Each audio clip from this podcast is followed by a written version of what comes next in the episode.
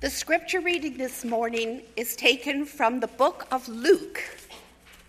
Luke chapter 17, verses 11 to 19. Now, on his way to Jerusalem, Jesus traveled along the border between Samaria and Galilee. He was going into a village ten men who had leprosy met him. They stood at a distance and called out in a loud voice, Jesus, Master, have pity on us. When he saw them, he said, Go, show yourselves to the priests. And as they went, they were cleansed. One of them, when he saw he was healed, came back, praising God with a loud voice. He threw himself at Jesus' feet and thanked him. And he was a Samaritan. Jesus asked, Were not all ten cleansed? Where are the other nine?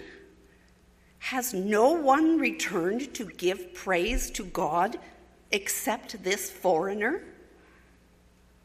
Then he said to him, Rise and go. Your faith has made you well. This is the word of the Lord. Thanks be to God.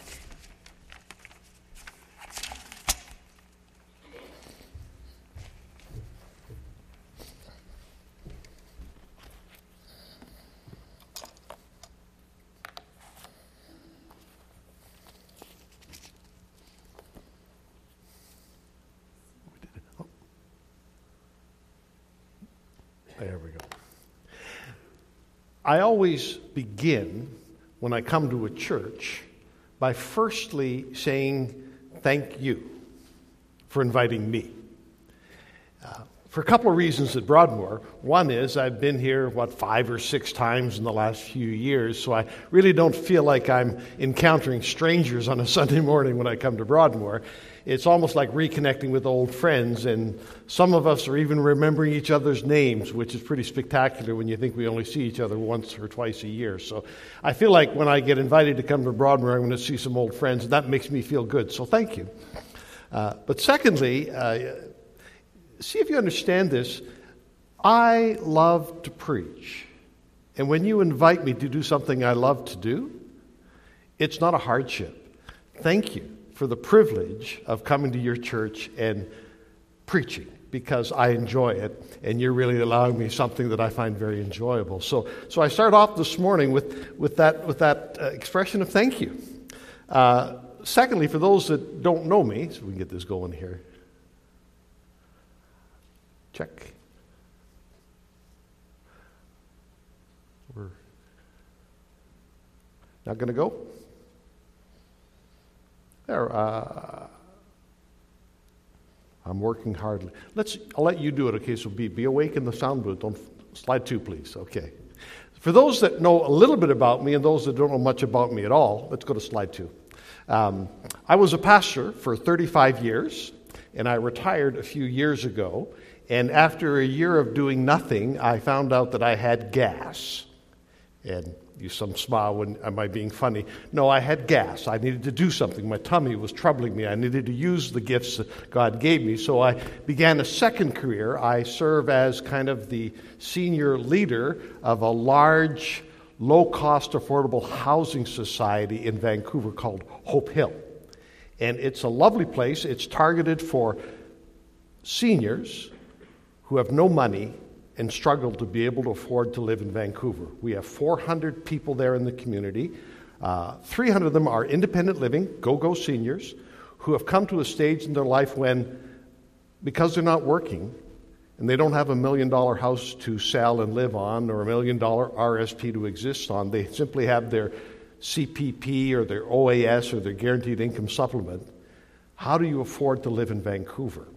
The average person living with us is a go go senior, and they make $24,000 a year. That's all they make. We provide them a lovely, safe, clean, modest studio apartment or one bedroom apartment for 30% of their monthly income. So if you're making $2,000 a month, your rent is $650. If you're making $3,000 a month, your rent is $1,000 a month. So we base it on their ability to pay, and we have costs. We're not for profit. We can't lose money, so we can't give it away. But we don't look at what will the market get. We look at how much does it cost for us to provide this. So that's the attitude we live with. We have 300 independent living and about 100 assisted living people, and they live on a different scale, and I could talk about that later. But it's a lovely thing. Not only is the cost fixed and certainty, but there's a sense of community because we own three blocks of Vancouver real estate. So people live in kind of a village or campus. Uh, what we found is, and I think I shared this with you recently, is the demand for what we're providing is so demanding, we have a three year waiting list for people to get in. And so the board has begun a very ambitious plan over the next 10 years to build three more residential buildings. Three more. The first one is 64 units, and it'll be available starting in January, a year from now. Uh, 64 units of studios and one bedrooms, and it's designed to help moms and dads, grandmas and grandpas, aunties, uncles, people that are very tender and real, who are le- losing, help them to live affordably. And so just to be aware of that. After that, in two years' time, we have planned for an 80 unit building, and then four years after that, planned for a 100 unit building. So there's very ambitious plans. I have a very, very thrilling thing to tell you because we are a not for profit, we're a charity, and part of what we do is fundraise and uh, this first building, we tried to raise $2.6 million to help cover the costs.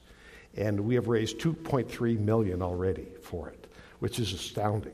One of the gifts was for half of that. Somebody gave us a lot of money. But having said that, somebody here in this congregation, when I was here last year and talked about it, gave us a very significant gift, and we appreciate that. So if you want to make a charitable gift, we could do that and look after you that way. I just appreciate the way in which God has provided from so many different directions. Um, we are putting on a fundraising banquet at the end of February. And because it's fundraising, it's not free. If you want to talk about it, I could show it to you. There's no obligation or expectation, but it would be up at the Italian Cultural Center. And the guest speaker is uh, Arthur Griffiths from the Vancouver Canucks. So it could be a fun evening, and we're hoping to make a lot of new friends that night. So, anyway, enough said about that. Let's see if I can do this here. Yay, it worked. Um, I didn't come here to give an infomercial today. I came to bring a message from God's Word. And I think it's really important that we remind ourselves of that. Two minutes for infomercial, 28 minutes for God's Word. That's how you break it down. We're not selling anything here today. All right. I want to talk today. The sermon title is Have You Thanked Anyone Lately? And I'm not saying, Are you thankful, meaning your attitude or your inner opinion. I'm literally talking about have you said thank you to anyone lately? Uh, I think there's a bit of a famine in the land lately. People have stopped saying thank you. Hmm. Uh, it didn't just come out of today, though. I think it's been around for a while. In this story that was read for us a few minutes ago, um, Jesus encounters someone or a group of people, and the crux of the matter is they didn't, most of them didn't say thank you. For those that need to kind of set it up, Jesus is at a point in his earthly ministry where he's gotten the realization it's time to go to Jerusalem because an appointment there with Calvary. Nothing Jesus does is accidental. In fact, his whole earthly ministry was intentionality. And so there came a point in the time in his three years of serious public leadership where he says, okay, it's time to start turning. I've got to get to Jerusalem. But if you read the story today, it says that he didn't take the most direct route. In fact, he went up through Samaria and the backside of Galilee. You're kind of puzzled by that. It would be like me saying to you, I need to get to Vancouver today. Oh, yeah, no problem. I think I don't like that tunnel. Oh. I think I'm going to go down to the Alex Fraser Bridge and circle my way around, and I'm going to go up to New West, and I'm going to down Marine Drive, and you'll say, Oh, okay. That'll work. You can get to Vancouver that way. It's kind of the long way around. And I said, Yeah, I, I don't want to go through the tunnel. Okay. Um, That's what Jesus is doing. He's going a very indirect route. And while he's going on this route, he comes by a village and he meets these 10 individuals standing outside the village who the scripture identifies as suffering from leprosy. Uh, some of you know what that is. For those that don't, it was a debilitating disease that was often fatal, no, not always fatal. It's a skin disease or a muscular disease where your, your external extremities no longer feel pain, no longer feel tingling. Uh, neuropathy, some may talk about it today. And as your nerves deteriorate at your extremities, you can sometimes cut yourself and not even realize it. You can burn yourself without even realizing it. You can bang into something without even realizing it. And so, what happened in leprosy is people began to beat themselves to death uh, their nose would begin to fall, their chin would begin to sag, their fingers would begin to crumble away. And because of the inability to cure it and the transmissibility of it, people who were identified as having leprosy were ejected from their community to go live away. They could live together, but they could not live with healthy people. And so Jesus encounters a small little community of lepers and they call out to him, Son of God, recognizing he goes, Have mercy, help us. In their sickness, they know who to turn to. They turn to God. And the scripture tells us that he heals them. And they are stunned because they immediately see the recovery in their bodies. And, they're just, and he says, Go tell the priest, show people what you did, take care of business, get back to work, go back to your community, re engage with life. And they scoot off but of the ten, something happens because one comes back to him and verbally says, Thank you. Jesus is stunned that nine out of ten people didn't say thank you. There's a major part in this story and a minor part. Let's look at the major part first, shall we? Jesus heals 10 people. And according to verse 17, he asks when the one comes like, wait a minute here. Did, can you imagine just saying, let me do the math here again. 1, 2, 3, 4, 5, 6, 7, 8, 9, 10. Let me count again. 1, 2, 3, 4, 5, 6, 7, 8, 9, 10. And he says, we're all 10 healed. Yeah. And you're the only one here. Yeah. Where's the other nine? And he's puzzled I think even disappointed. Nine out of ten didn't say thank you. Nine out of ten people didn't say thank you. We think of that as a story from 2,000 years ago. It's not a parable, it's a factual historical incident. Jesus talked to these people. Nine out of ten didn't say thank you. Oh, that was terrible then, isn't it? Yeah. And the truth is, that's not just then, though. I wonder if there's even vestiges of that same thing that happens today. For instance, how about you in your life journey? I have a dear friend. She's a grandmother. Anybody here a grandmother? Anybody want to just admit to that? You, you can admit that's a good thing. And this year for Christmas, she's young. She's only 75. she had her two children, their spouses, and uh, nine grandchildren in for Christmas dinner. She had been looking forward to it for weeks on end. She had got out and bought the turkey. She put together all of the scrumptious parts of the meal. She got up early on Christmas Day, made the Christmas dinner. The kids, the grandkids came over, did the Christmas unwrappings, all that kind of thing. Sat down at 4 o'clock and had a scrumptious thank, uh, Christmas turkey meal. Uh, I phoned her the next day to say, How was your family gathering yesterday? She says, I'm exhausted. I said, Well, I can understand that. And she says, I'm not doing that again. And I said, Really? Why? She says, Not one thanked me for Christmas dinner.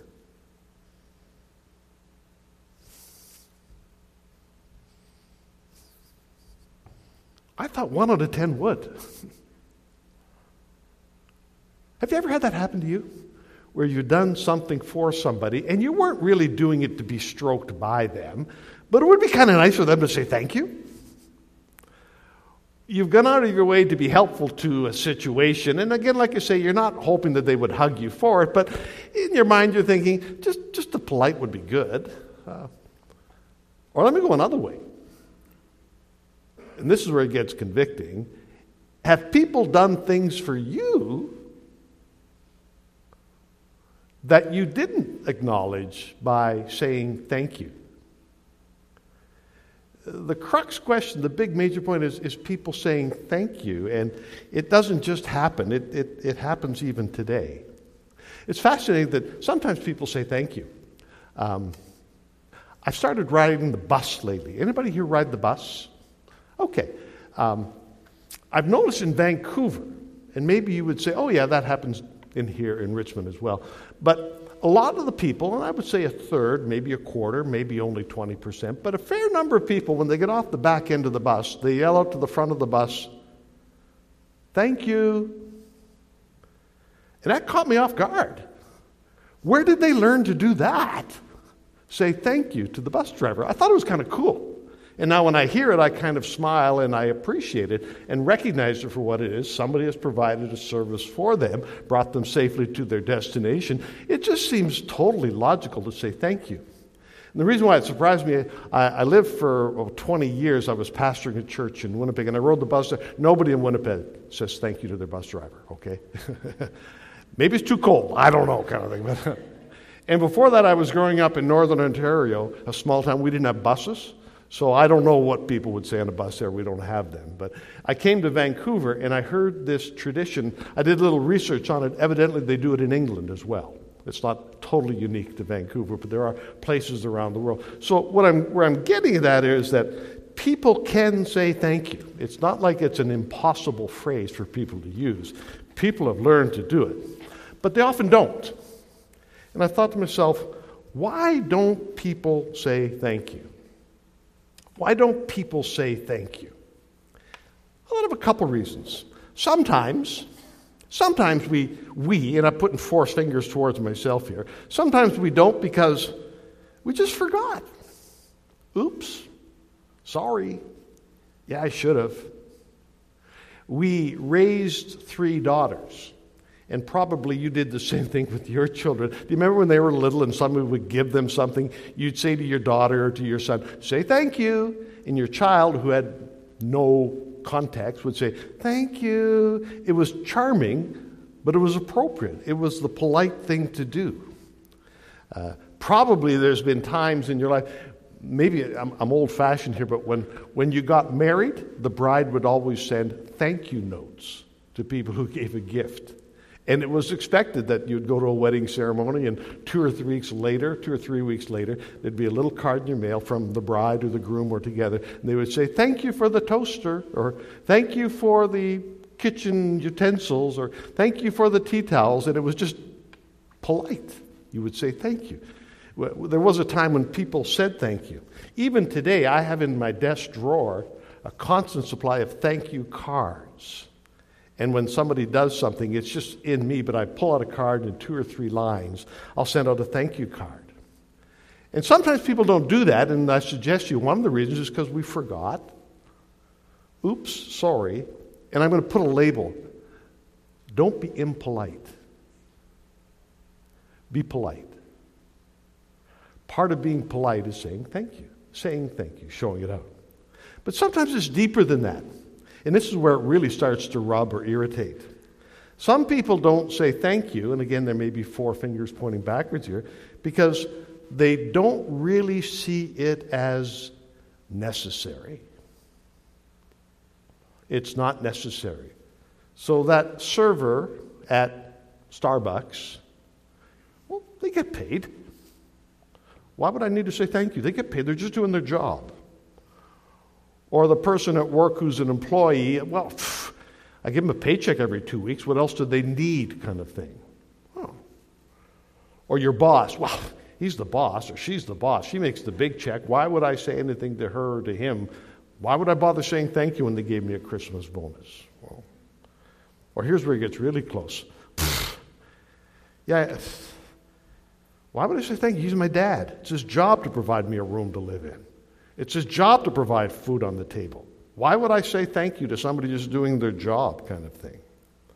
Um, be careful on that one. Because sometimes, though they don't seek it, people look for it.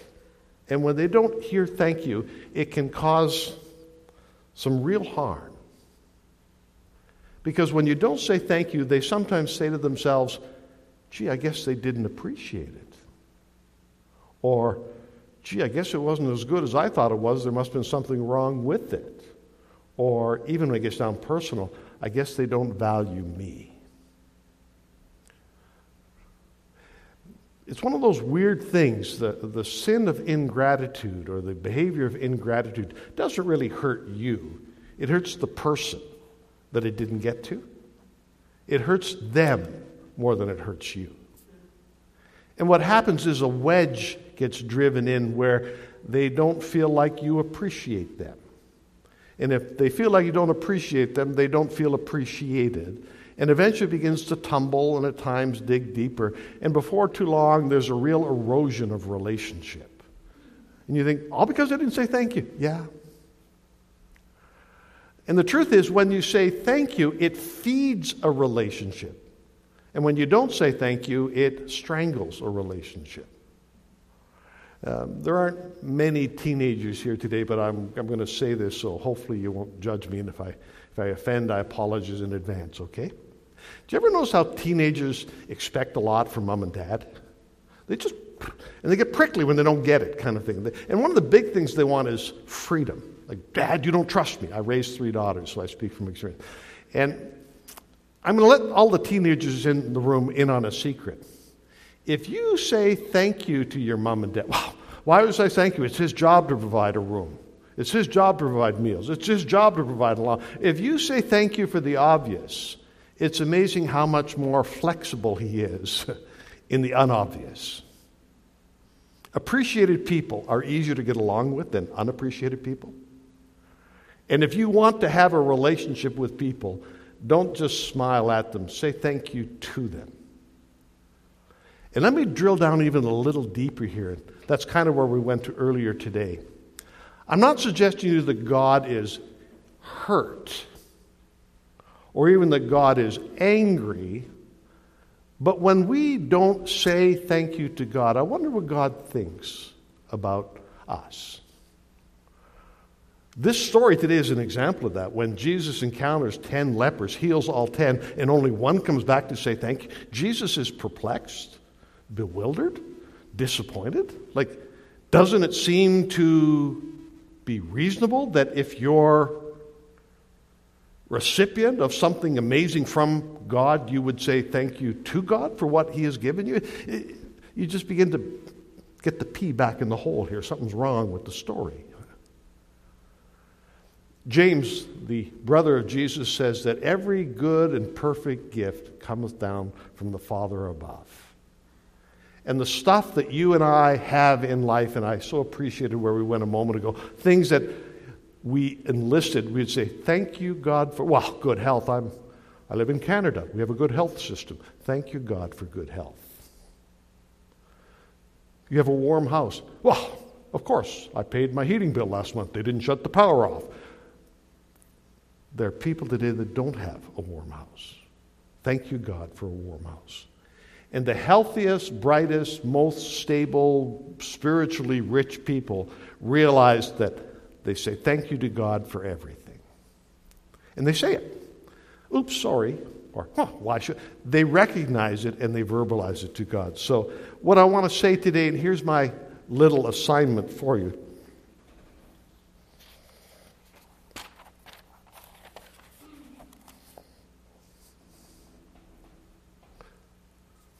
Here's my assignment for you. This week, could you find three people to say thank you to? Okay. One of them is in the church. There are people here doing all kinds of things as service, as ministry, voluntarily. They're not looking to be stroked. Nice to be acknowledged once in a while. And so, my challenge to Broadmoor as a church family is somebody in this church who should hear you say thank you to them when you see what they do, when you experience what they give. when you're the recipient of their ministry. Secondly, there's three I want you to do. Who in your family needs to hear you say thank you to them? Um, maybe it's like that grandma that put on Christmas dinner. You think, oops, sorry. It's never too late to say thank you. It might even be somebody who 20, 30, 40 years ago brought you through what you went through, and you think, I need to say thank you again. I need to remind them of their help to me at that time in your family. And then, thirdly, somebody in your church, somebody in your family, and this is the challenge somebody not in your church, somebody in the community. Maybe you work at a place and talk about strange behavior. What would happen if you went to someone whom you work with and acknowledged what they did by saying, Thank you for doing that? What would happen if you went to your boss and said, Thank you for the way you provide good leadership to our team? What would happen if you met a customer and they paid you or they gave you something and you said, Thank you, not just, mm-hmm, Of course, it was due today. See, what I'm getting at is when we say thank you to people, it builds into that relationship. And so that's my, my challenge. There's a, a minor point in our in our study today that I want to move on to, which, uh, oh, sorry. There's a minor point in the story. Remember, the major point I said was this crux issue of saying thank you? And it ultimately isn't just human, it's heavenly, it's divine. Saying thank you is part of a healthy, grounded, um, well off spiritual journey. But there's a minor point in this story which is just as powerful when you hear the minor chord. Some of you are musicians, you can appreciate this. One of them, this is verse 15 through 18, he was a Samaritan, came back to Jesus. He has, Jesus asked the question Has no one returned to give praise to God except this foreigner? And if you read the Bible and kind of pay attention to the actual words, there were 10 of them, and one of them, the scripture says, was a Samaritan. Probably, you know, that, that differentiates that person from all the others. Uh, they were an area of the country that probably six, seven hundred years earlier had kind of had a rebellion, and they'd broken away from the mainstream, and they'd actually adopted some theology that was pretty pitted, and they intermarried, and they became kind of like a disrespectable community to the Jewish community. They were marginalized if you were a Samaritan, and I don't even know what the right word is today. Half breed sounds like an awful word, but that's kind of what they were looked at as being less than. Um, here in Canada, we do it. We don't like to talk about it, but we sometimes push people away because they're not from us or of us, and that's not good. This was if you want to use the word racism in action, if you were identified as a Samaritan, you were thought to be less than the mainstream. Now, people, regardless of their identity, get sick. And people, regardless of their uh, stature, need help. They were marginalized people, the Samaritans. They get sick, they need help. Jesus did not discriminate. In fact, he went to everybody and you need to be mindful of that. The goodness and the grace of God is not just for one group, it's for all people. God so loved the world, not just these good looking parts of the world, not just these smart parts of the world, not just these wealthy parts of the world. God loves all people, but He's aware of the fact that not all people are the same. One of these people that was different than the rest, a Samaritan, who in the history of the day we would call marginalized, comes back to Him. And Jesus acknowledges it. He acknowledges it. And I want to pull the minor chord out here that in life, the people that are often most appreciative for your service, that are most responsive to your ministry, that are most affectionate for what you do, are not the up and outers, but the down and outers. And often we keep trying to climb the social calendar to see who much higher we can go, when the truth is, the heart of God doesn't look up, it looks down and finds those that need help the most and is quick to provide it.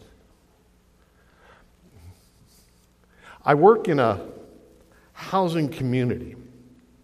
I mentioned it earlier The people I work with are seniors. Seniors today are marginalized, and I'm not being pitiful here, I'm being realistic. When you get old, you lose your power. Sorry. I'm joining you, I'm there. It's not that people don't respect you, they ignore you. It's not that people are deaf, they just don't listen to you. You're a senior. There's a patronizing, yeah, you're nice, but thanks anyway, kind of thing. Um, not only that, you actually lose your ability to be powerful. Um, I'm looking at the seniors room. Boy, when we were 45, we could put up a fight. now we're getting older, we say, yeah, I'm not fighting about that. We're just not nearly as, as powerful as we once were. And not only do I work with seniors, I work with low income seniors, people making 22, 24, 26,000 dollars a year. You are not loud and vociferous if you're worried about paying your rent and buying your groceries. You may be hurt, you may be angry. And what I have found in the work that I do um, is so satisfying because the people I do it with are so appreciative of it. I don't deal with entitled people. I don't deal with demanding people. I don't deal with people that are highly aggressive. I deal with people that are surprisingly appreciative. And so here's where I'm going with this one. When you are feeling bad in life, and here's the challenge I'm going to leave you with closing challenge. When you are feeling bad in life, find somebody in worse shape than you and serve them. I think you'll be surprised by the response you get. The story here is about serving everybody, but look at the response of one of them. And the minor chord I leave with you today is when you are feeling bad in life, find somebody in worse shape and go and serve them and be prepared to be surprised by their response to you. I think you've got a shot at being appreciated. Let's go full circle and draw the theological finish line to it all. Nobody likes to be unappreciated. Ah, maybe you don't do it for the appreciation, but nobody likes to be ignored. Nobody likes to be dismissed or devalued. People actually appreciate you appreciating them. I'm going to suggest to you that there's a side of God that is that way. That what he does, he didn't just do it and ignore it and say, yeah, whatever. He actually stands watching us in his creation, saying, What do you think? The angels stand by and, oh, this is amazing but he's looking at his creation saying, What do you think? And when you say thank you to God, not only are you being polite, not only are you being gratu- uh, gratitude, you're being a blessing to God. When was the last time you said thank you? Let's pray. Father, we came together today to hear from you in a very simple way about your heart, and we understand of your goodness and your kindness and how you're good to us. And Lord, we don't want to miss out on any of that. We express our, we say thank you. We thank you for health. We thank you for healing. We thank you for the people of God here that are our spiritual family. We thank you for salvation that Jesus died on the cross for us. We thank you for freedom that we have in Canada to not be afraid when we come to worship that we will be arrested or, or attacked. We thank you for uh, food on the table, for a warm house to be part of. We thank you for all your blessings. Lord, you are the source of them all. And help us to be grateful and express our gratitude in a way in which honors you and delights you. We love you, and we love to be your children. Thank you. In Jesus' name, amen.